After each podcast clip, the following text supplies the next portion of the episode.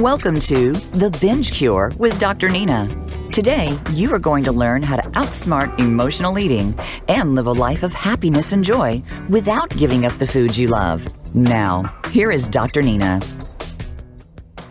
Hi, welcome to the Binge Cure with Dr. Nina. I'm your host, Dr. Nina Savelle Rocklin, and I am here to help you liberate yourself from emotional eating, take control of your life, and feel good in your body, all without dieting, spending hours in the gym, or counting a single macro. So today's today's uh, uh today we're going to talk about how to reclaim today's topic. That's the word I'm looking for. Yes. Today's topic. We're going to talk about how to reclaim your self-worth, escape the mental prison of binge eating and feel good again and feel in control and feel empowered. So, have you ever binged after a tough experience? Chances are yes. You are not alone. And maybe you feel trapped in a never ending cycle of dieting and binging, the dreaded diet binge cycle. It's the worst, isn't it? Every time you turn to food, you wonder why it seems like you're just incapable of resisting that urge to eat. You feel guilty, you feel ashamed, and you feel embarrassed. Life with binge eating disorder can feel like being trapped in a prison. Every episode of binging contributes to that cycle of guilt, shame, and then isolation that leads to feeling bad about yourself. And then, of course, even more binging. It's a horrible, horrible cycle. You feel worse about yourself. And it is like being surrounded by massive walls of self doubt and self criticism. You desperately want to break free from this prison, but you don't know how.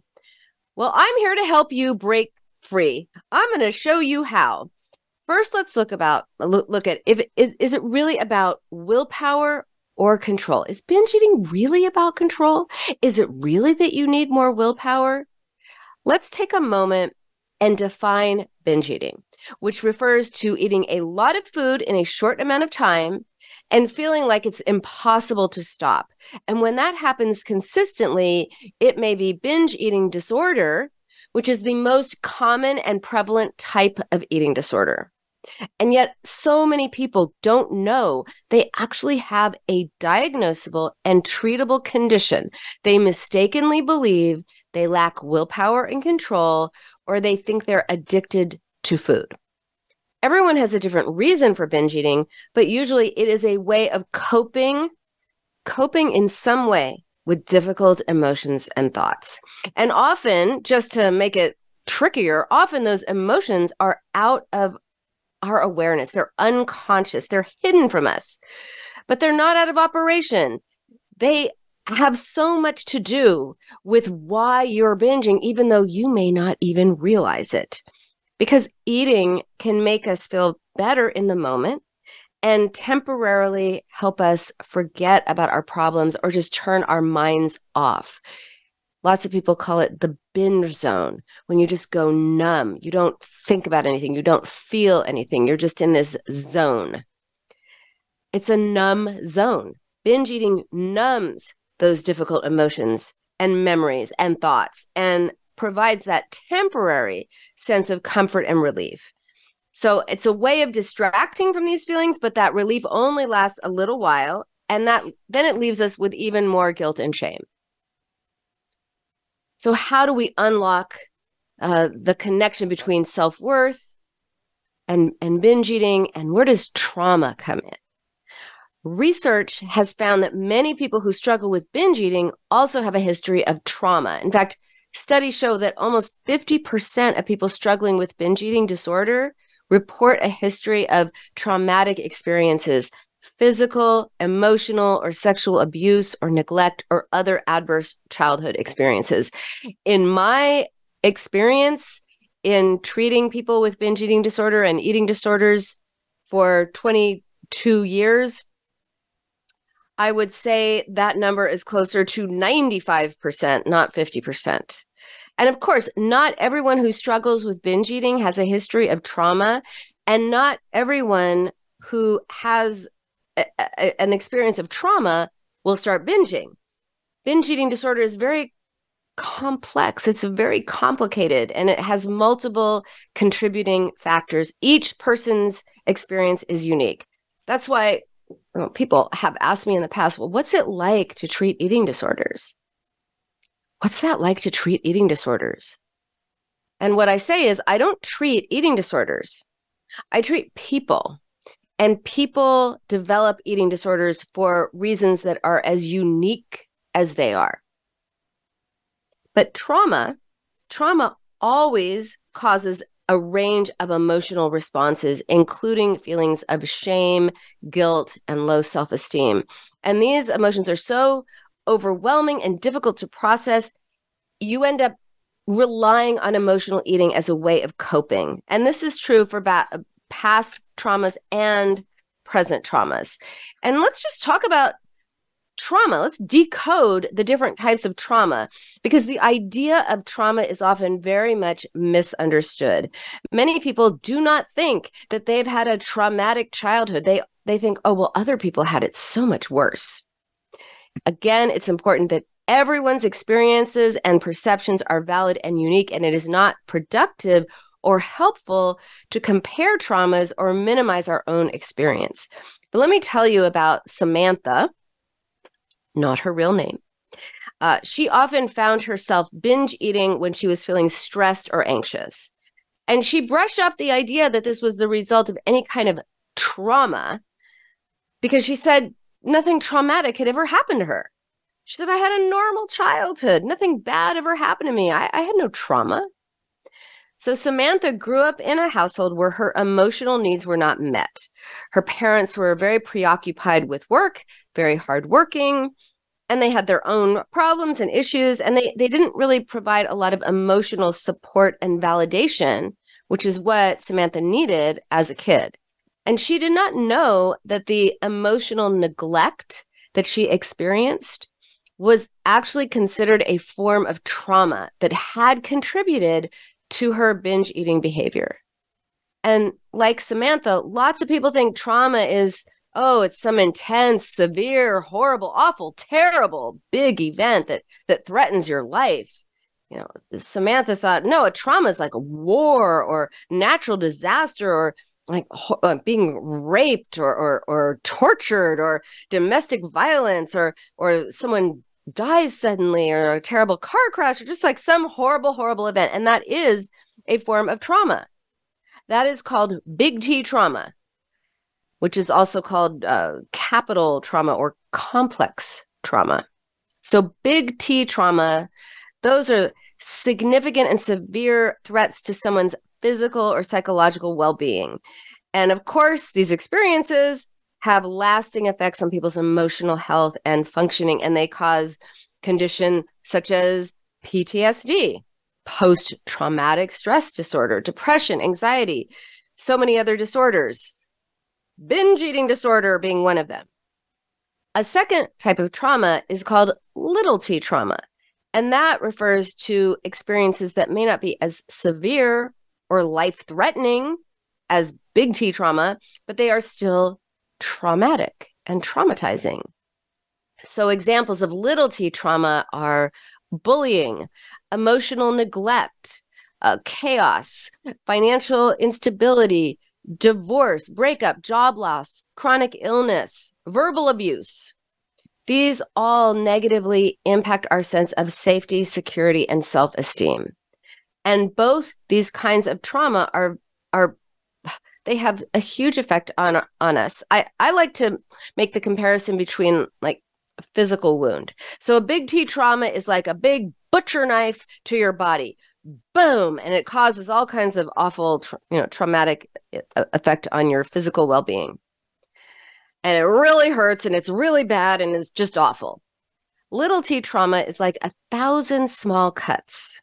One cut, mm, okay, not so bad two cuts, not so bad. A thousand small cuts, those are as painful as one butcher knife blow to your body. So just make the analogy between physical wounds and emotional wounds. Both are painful. They're different, but they're each so painful. So for Samantha, the emotional neglect Her parents weren't mean to her. They just didn't really pay attention to her or explore what was going on with her. And when she was struggling, they just tell her all the reasons that she should be happy and she had no reason to be upset and she should be glad for all the material things she had. And you know, um, comparing herself to others. She had no reason to feel this way and all of that kind of stuff, which is so dismissive, basically emotionally neglected her. And that affected her emotional health and her behavior with food. So, since she couldn't depend on her parents for consistent and available emotional support, she turned to food as a substitute for comfort. She turned to food as a way of filling the lonely void within. She never learned new ways of coping. How could she?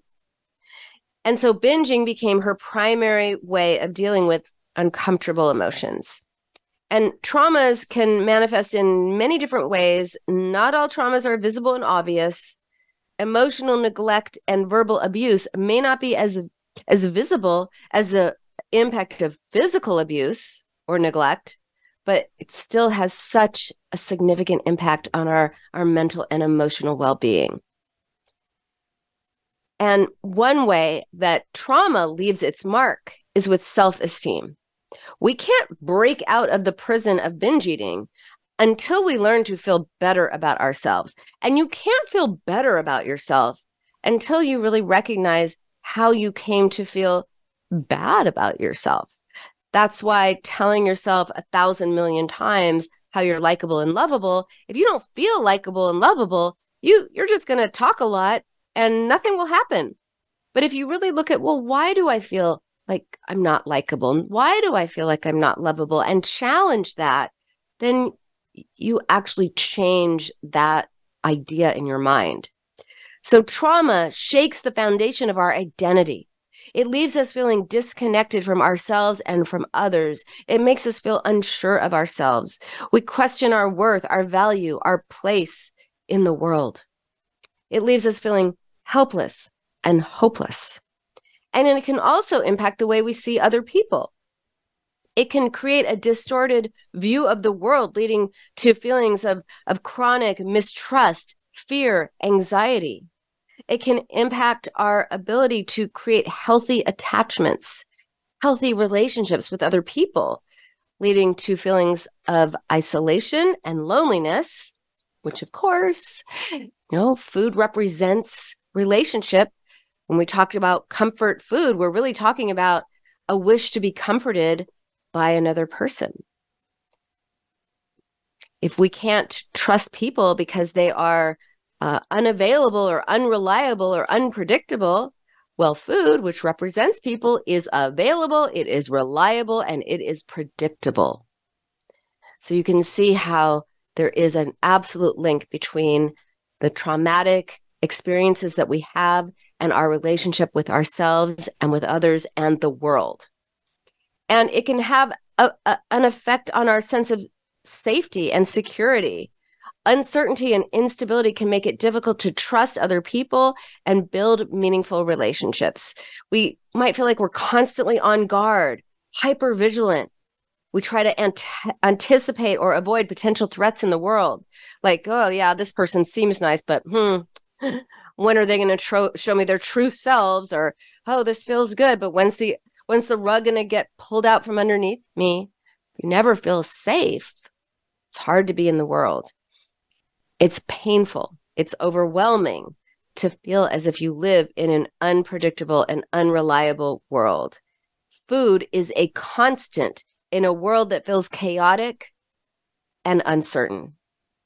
Food can be counted on to be there day in and day out. Unlike people, food doesn't change. It doesn't let us down. It doesn't change its mind about us. It's not there one day and uh, gone the next, and it and it's the same. You know, you've never had vanilla ice cream that tasted like broccoli. It just doesn't work that way. Let me give you an example of Steve. He's a successful businessman and he had a decades long battle with binge eating and he thought he'd be struggling forever. And despite his successful career, his personal life had been anything but stable. So as a child, Steve had a very unpredictable home life, very chaotic. His father was uh, sometimes there, sometimes not, never knew when he was going to be there, when he would suddenly just take off and leave. And this inconsistent presence caused a constant sense of uncertainty for Steve. And meanwhile, his mother was overwhelmed and she was depressed and she dismissed his emotions and his needs and was kind of like, you know, hey, uh, look at what I'm going through, kid. Um, and it left him feeling insecure and yearning for consistency as an adult. And this longing for consistency and reliability, it seeped into his relationships. It caused anxiety and hypersensitivity to any slight changes or perceived changes in his partner's behavior. He would overanalyze what they said, what they did. And ultimately, all of this hypervigilance, worried that someone was going to be inconsistent or let him down or disappear or you know change in some way ultimately drove away people. And so his past experiences made it really difficult for him to trust that someone could genuinely be there for him. What was the one constant in steve's life? You guessed it a bowl of pasta a sleeve of cookies. That was always there always the same. It never disappointed, it never changed, and it never abandoned him as people had done. Food was there for him no matter what.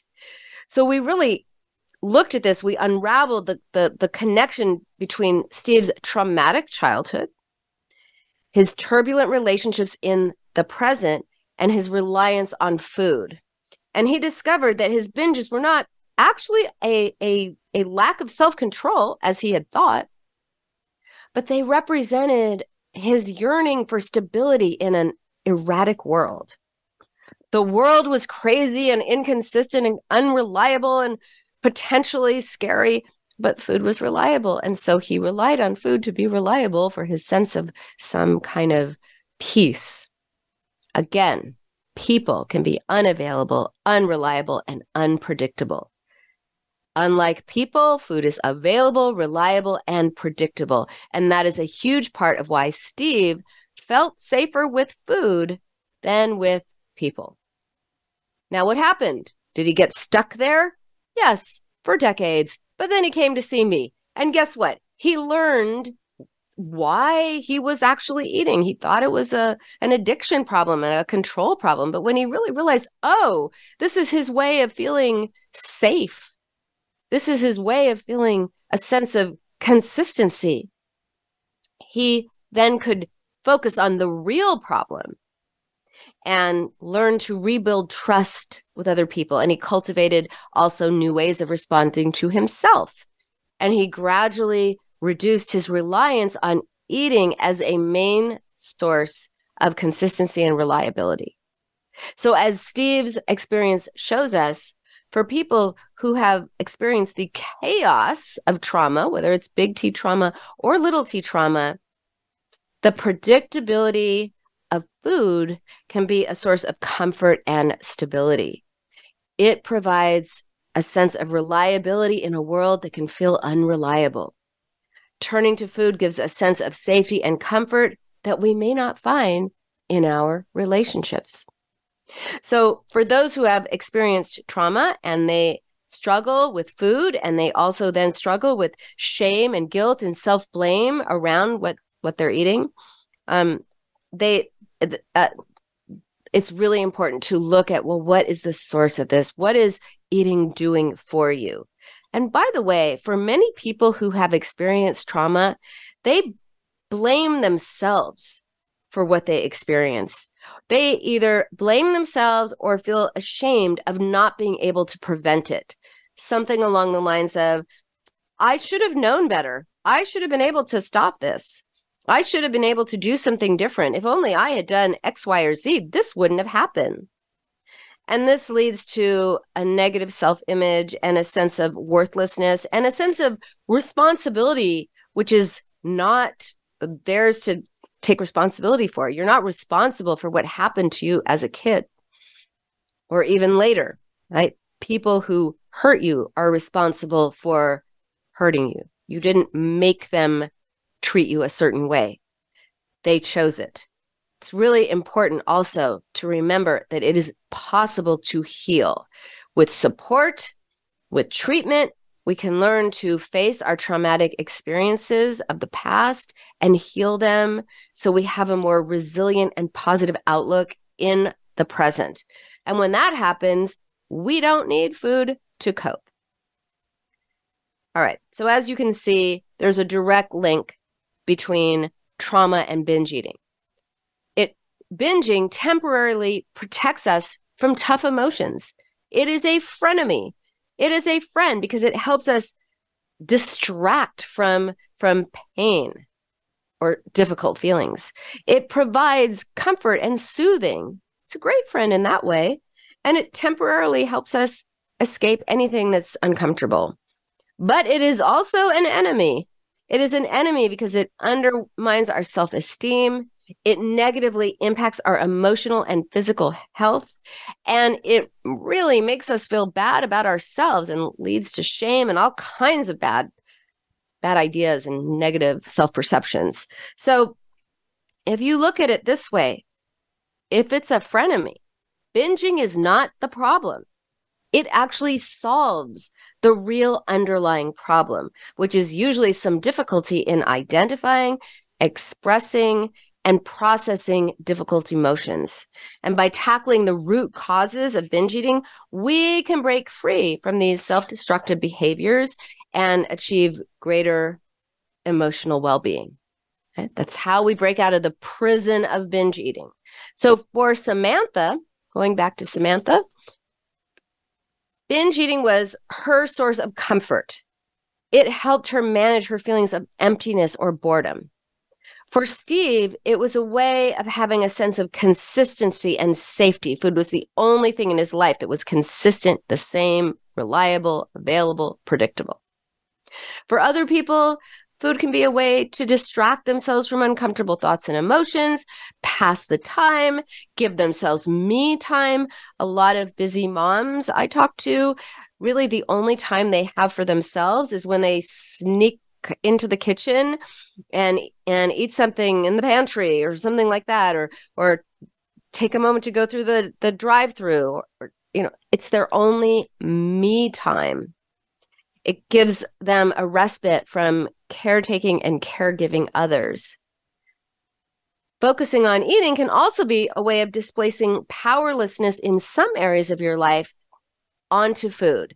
If you're feeling powerless over a situation at work, for example, you may focus on having control over food instead, right? Or feeling powerless over food instead. So instead of, oh, I feel so powerless over this situation that I can't actually do anything about, it's, I'm going to feel powerless over the situation that I could ostensibly do something about. So even though binge eating can make us feel better in the moment, it also makes us feel really bad afterwards. We feel guilty, we feel ashamed, we feel disgusted with ourselves. And over time, binge eating can lead to physical health problems, right? Weight gain, diabetes, heart disease. Although not everyone who binges gains weight. I want to make that very clear. Not everyone who struggles with binge eating is overweight, and not everyone who is overweight struggles with binge eating. You cannot tell what is going on with someone's relationship with food by looking at that person. Very important point I want to make. Um, and it also causes depression, anxiety, all the, uh, oh, it's so destructive. That is why addressing the underlying reasons for binging is essential. So, first, let's look at, because we're breaking out of the prison now, let's look at what's eating at you. If you find yourself turning to food out of boredom, or you think it's boredom, or you're obsessing over every calorie, carb, or fat gram, recognize there is likely an underlying reason for this behavior or this focus on food. And it can be difficult to to pinpoint exactly what's triggering your behavior because it really seems like you're being triggered by food, but no. There is always something deeper going on internally. And this, by the way, is when I'm talking about binge eating disorder, when you're eating to change the way you emotionally feel. Other reasons for binging may be about deprivation. For example, if you n- have been on a diet or you tell yourself you can't eat certain foods and you end up binging on those foods, that is often because you are have been experiencing deprivation. If someone tells you you cannot have a certain food, what do you want? You want that food.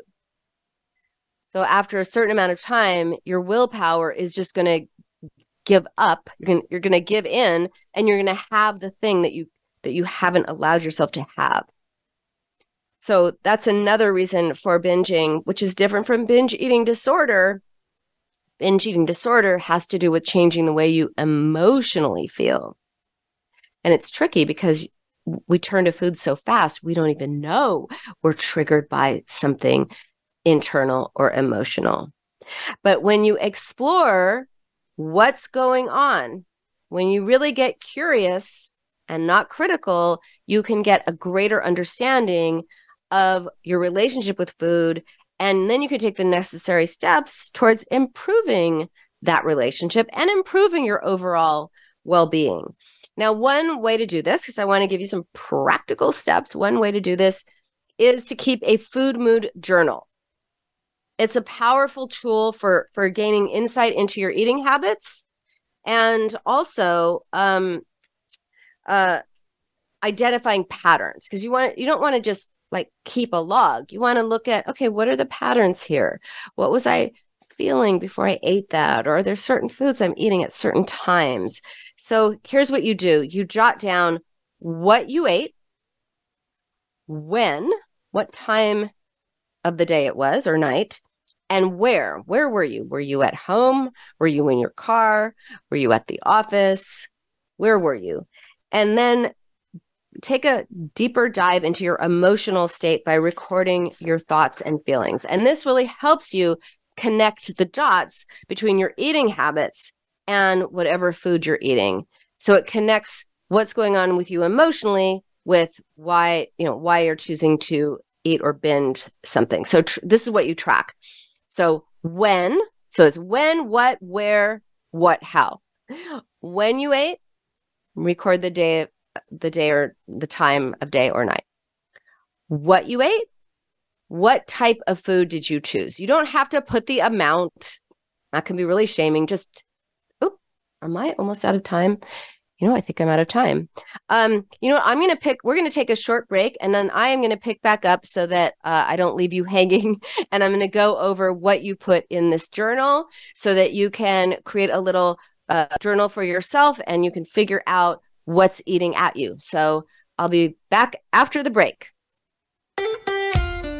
Follow Voice America at facebook.com forward slash voice America for juicy updates from your favorite radio shows and podcasts.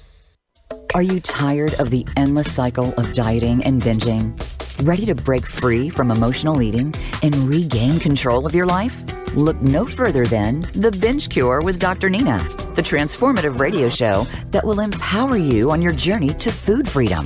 Dr. Nina is here to guide you every step of the way. Join her as she delves into the true causes of binge eating, uncovers hidden triggers, and gives you effective strategies for lasting change. With practical tips and inspiring stories of transformation, The Binge Cure with Dr. Nina will help you nurture a healthier mindset, embrace self compassion, and rediscover your true self.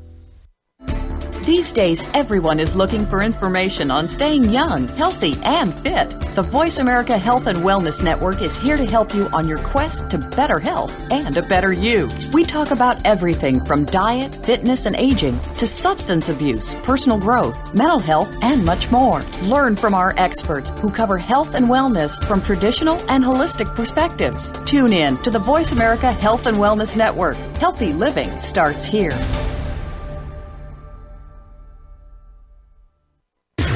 Voice America programs are now available on your favorite connected device, including Amazon, Alexa, and Google Home. Through streams with Apple Podcasts, TuneIn, and iHeartRadio, listening to your favorite show is as easy as saying the show name followed by the word podcast. Hey, Alexa, play Finding Your Frequency podcast. If that doesn't work, try adding on TuneIn or on iHeartRadio or on Apple Podcasts.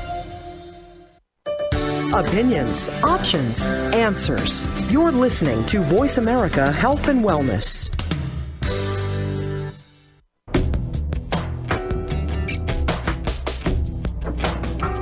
Welcome back to The Binge Cure with Dr. Nina.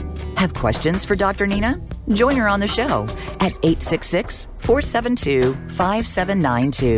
That's 866 472 5792. Now back to the show. Welcome back. We've been talking about how to escape the mental prison of binge eating.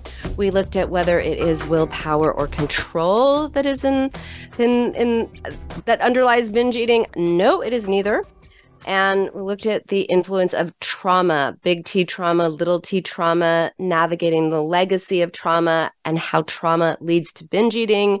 These are the ways in which you kind of get got into that binge eating prison in the first place. And now we're talking about how to break free, how to break out.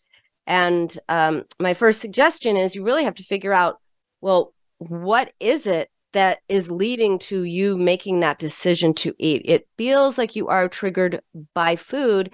It is not true. Something, some situation, some emotion, something is making you distract yourself from whatever is troubling you and then focusing on food, whether you're eating it or thinking about it. So I'm suggesting that you create a journal for yourself.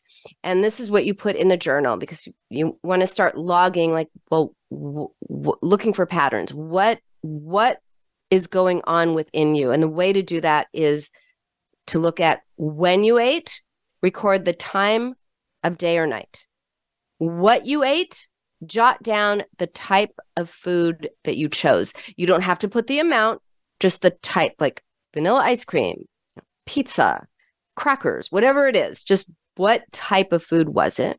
Where you ate. Were you at home, a restaurant, someone's house, a drive-through? Were you in your car? What where were you? And what were you thinking?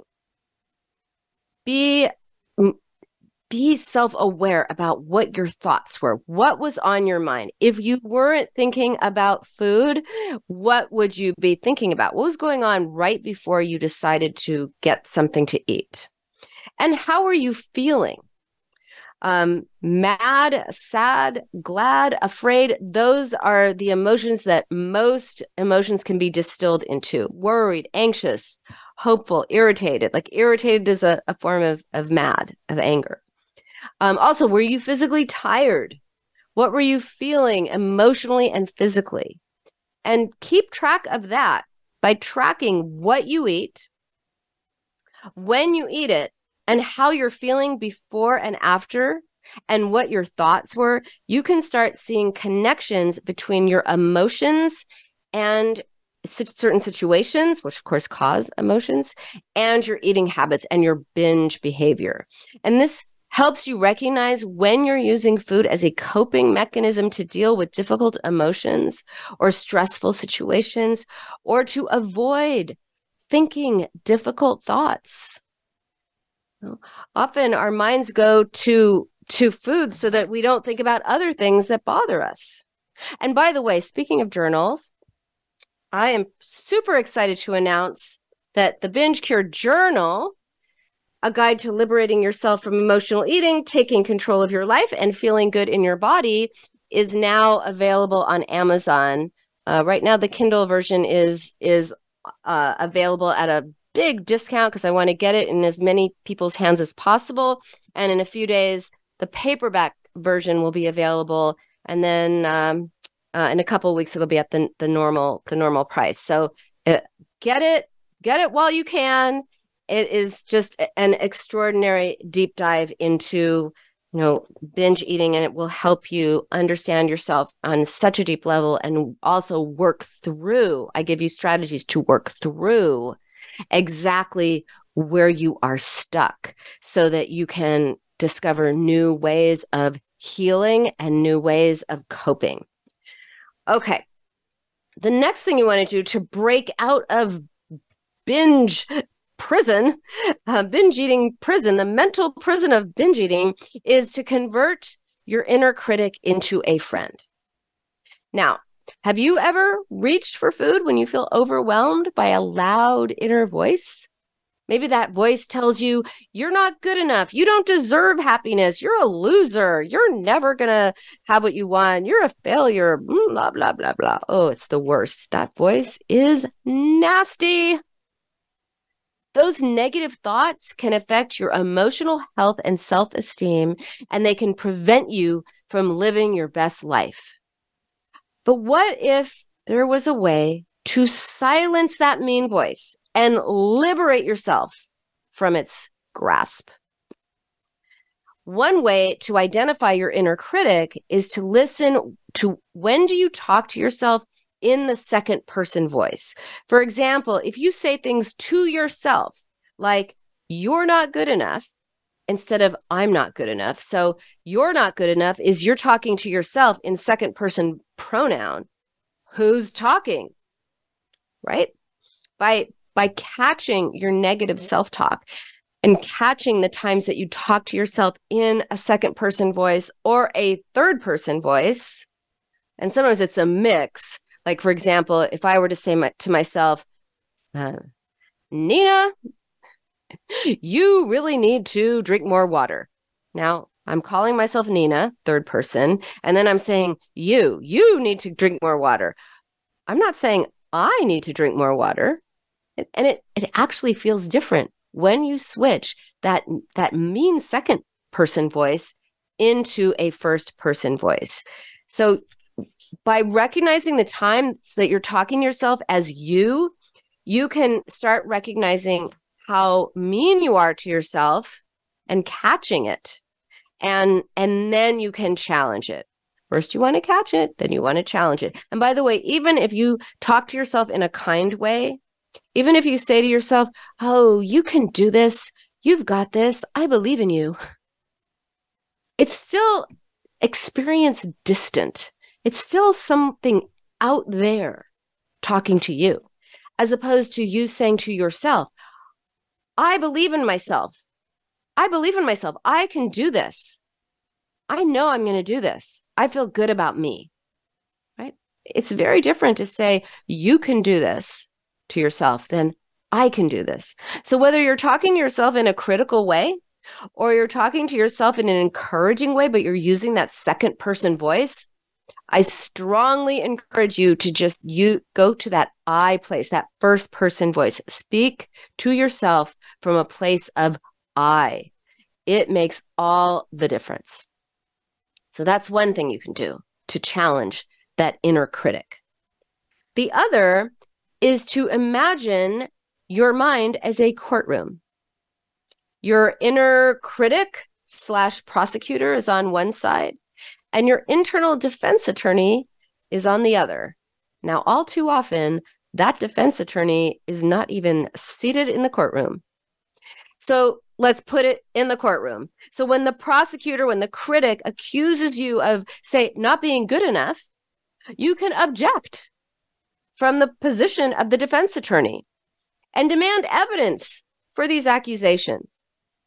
Remember, feelings are not facts. Feelings are not admissible as evidence in any courtroom. So feelings don't count.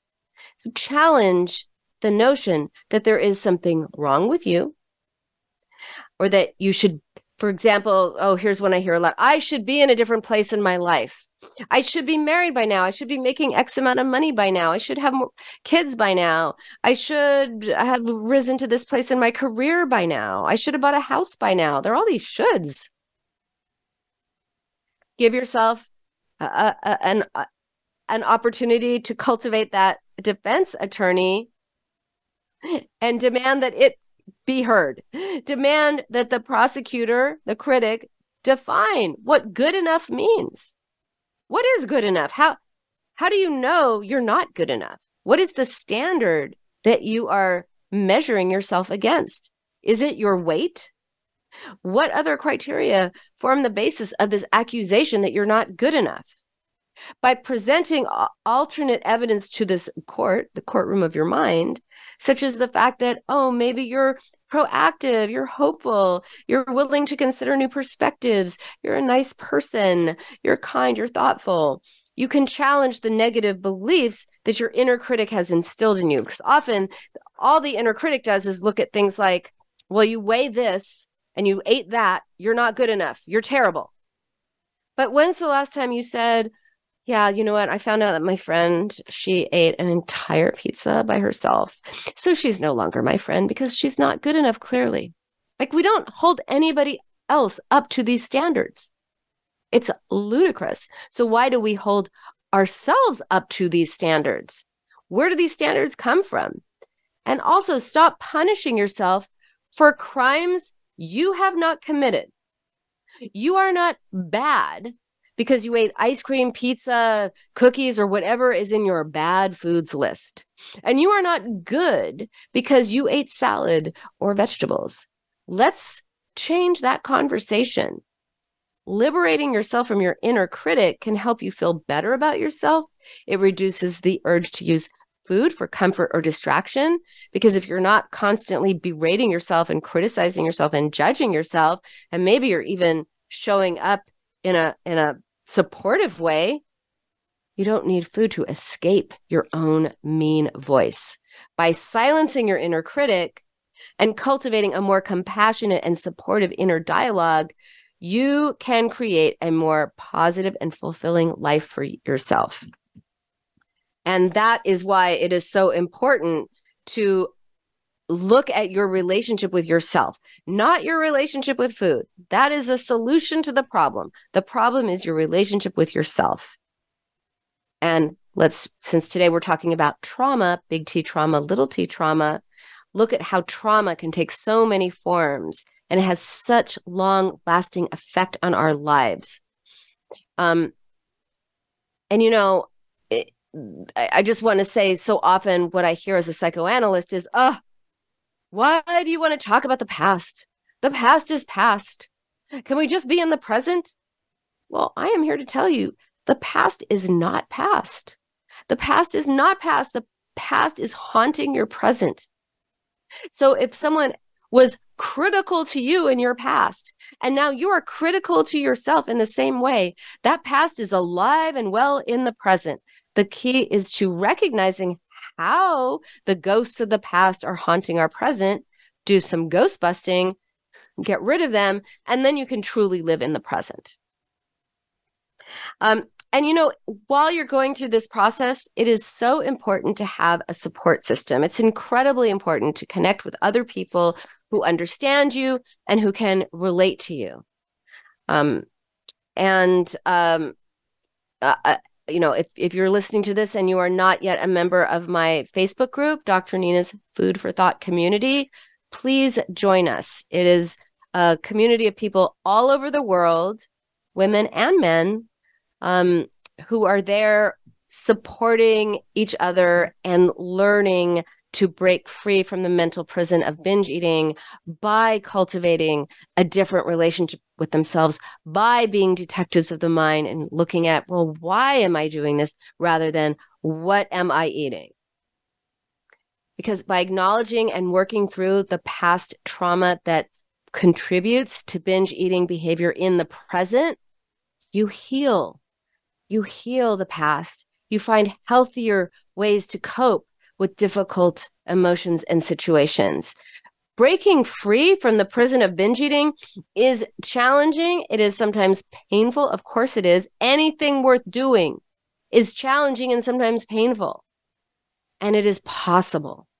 Remember, you learned this way of relating to yourself. No one came out of the womb thinking to themselves, I suck. I'm not good enough. I don't deserve happiness. I'm too much. No, nobody. We learn to think that way about ourselves. And we learn to think the way we think about the world. And we learn our behavior with food. We learn to use food as a way of coping. And because you learned this, that's good news. It means you can unlearn it and you can learn a new way. You can learn a new way. Scientists call it brain plasticity. It means you can learn new stuff. Remember that healing healing is a process. It takes time and it takes patience. You have to be kind to yourself. You have to keep going. Don't give up. Remember that change is not um it's just not a straight line journey. It's not yes, I just keep going, get better and better and better and better and never have a slip up. That is not how change happens, no matter what you're trying to do, whether you're trying to learn tennis or play the piano or learn a new language or beat binge eating. It, it doesn't matter what the thing is that you're trying to learn differently. You will always have, you know, two steps forward, one step back or something along those lines. The falling down, just as when babies learn to walk, falling down doesn't matter. It's the walking that matters. Yeah, you'll fall down. But you know what? You're going to get back up and you're going to know more and learn more from each experience. And you're going to overcome your struggles. You're going to learn how to be kind to yourself. You're going to learn how to support yourself, how to encourage yourself instead of speaking meanly to yourself and discouraging yourself or just not even talking to yourself and going straight to food. You're going to learn a new way. And with perseverance, with dedication, you can absolutely achieve a different way of being in the world. You can have the peace with food and the happiness with yourself that you deserve. Yes, deserve. That is how you liberate yourself from emotional eating. That is how you take back control of your life. And that is how you start feeling good in your body. It really is possible. And just one more thing when you speak to yourself kindly, the tone of voice matters. Don't say things to yourself like, I've got this, I can do this, I'll be fine. This isn't, you know, this isn't going to defeat me. Yeah, no. I've got this, I can do this. This isn't going to defeat me. Words are powerful, and so are the way that you speak them. Okay, so that is our show for today. Thank you so much for joining me here on the Binge Cure with Dr. Nina. It really is possible to ditch dieting, stop thinking about food 24 7, and banish binging so you can get back to living your life while being healthy. I am here every Thursday at noon Pacific on Voice America. And if you want a deeper dive into this topic and much more, be sure to get your copy of my best selling book, The Binge Cure Seven Steps to Outsmart Emotional Eating. And now the companion piece, the Binge Cure Journal. I'm so excited. I know you're going to love it. So get your copy now. Stay curious, not critical. I'll see you next week. Bye for now. Thanks for tuning in to today's episode of The Binge Cure with Dr. Nina. Each week, she offers valuable insights to stop emotional eating and give steps to lead a joyous life. Tune in next Thursday at 12 p.m. Pacific Time on the Voice America Health and Wellness Channel.